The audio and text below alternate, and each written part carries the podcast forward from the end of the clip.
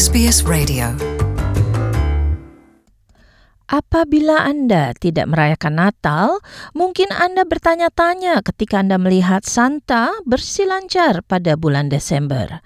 Para warga Australia mengikuti beberapa tradisi Natal Eropa, namun juga menciptakan tradisinya sendiri. Yang menarik, ada banyak cara Natal dirayakan di Australia. Berikut ini beberapa perayaan Natal ala Australia yang dirangkum oleh Audrey Borges. Natal yang merupakan perayaan umat Kristen memperingati hari kelahiran Yesus Kristus setiap tanggal 25 Desember.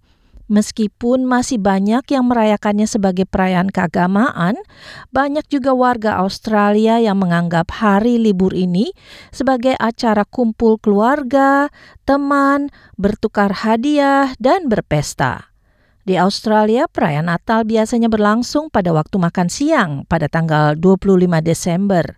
Bagi banyak orang seperti Luke Barbagalo yang berasal dari Brisbane, acara Natal hanyalah acara biasa.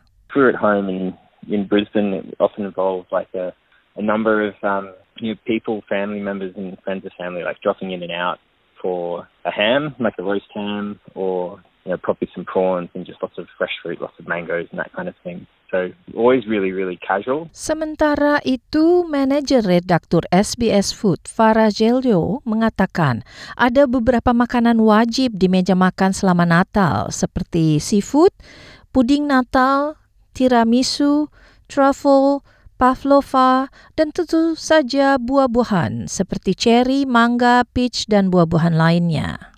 Things like Christmas ham, snacking boards, plenty of seafood, an abundance, I guess, of seafood platters, uh, Christmas puddings, tiramisu, trifle, pavlova, um, and then you also eat plenty of fresh fruit. So uh, obviously you'll think about cherries, mangoes, peaches, other stone fruits. Um, Meskipun begitu, ia sadar bahwa Australia telah menjadi negara multikultural, sehingga makanan di atas meja menjadi lebih beragam. You know, I would be open to having a, a Malaysian laksa on Christmas Day with like an abundance of seafood, all the way to an ice cream cake or um, even something like panettone. I would actually definitely do a panettone in like Serbia and in sort of more Balkan countries. They will do a seafood soup.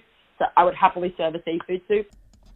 Pamela Lopez Ariaga yang berasal dari Meksiko merayakan hari Natal bersama keluarga suaminya. Setiap tahun anggota keluarga menjadi tuan rumah secara bergantian. Apabila satu menjadi tuan rumah, maka yang lainnya akan membawa makanan. So all their responsibilities like cooking and are split like equally rather than just having one person cooking for everyone, which can be tiring. And someone is in charge of bringing salads, the other person is in another person is in charge of bringing vegetables, another one's like meat.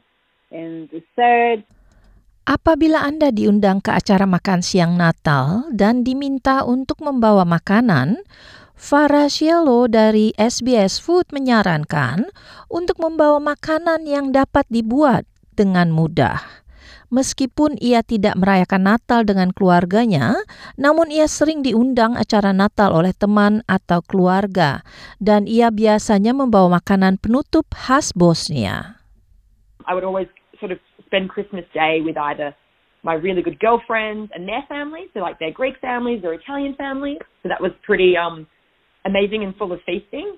I would always sort of bring a dessert.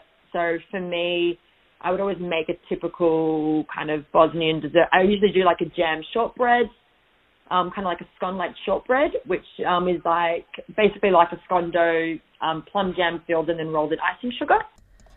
Karena Natal di Australia jatuh pada musim panas dan liburan sekolah, banyak warga Australia yang memanfaatkan cuaca panas di luar rumah.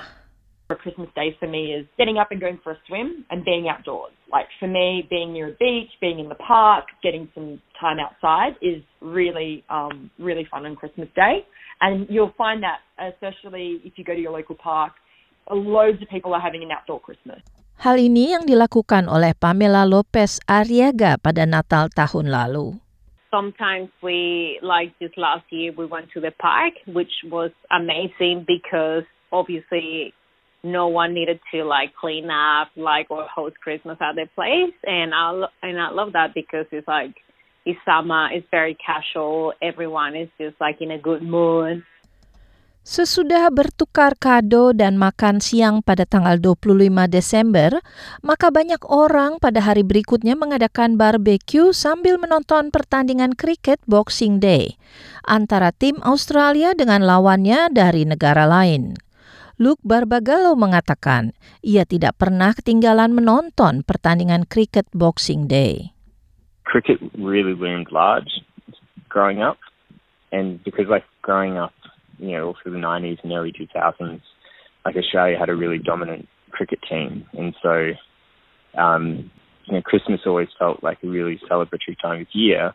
And then you'd have the Boxing Day cricket test start. And there was always this sense of, you know, Australia's going to win and all that. And so, you know, there was a lot of, um, yeah, just a lot of positivity around that.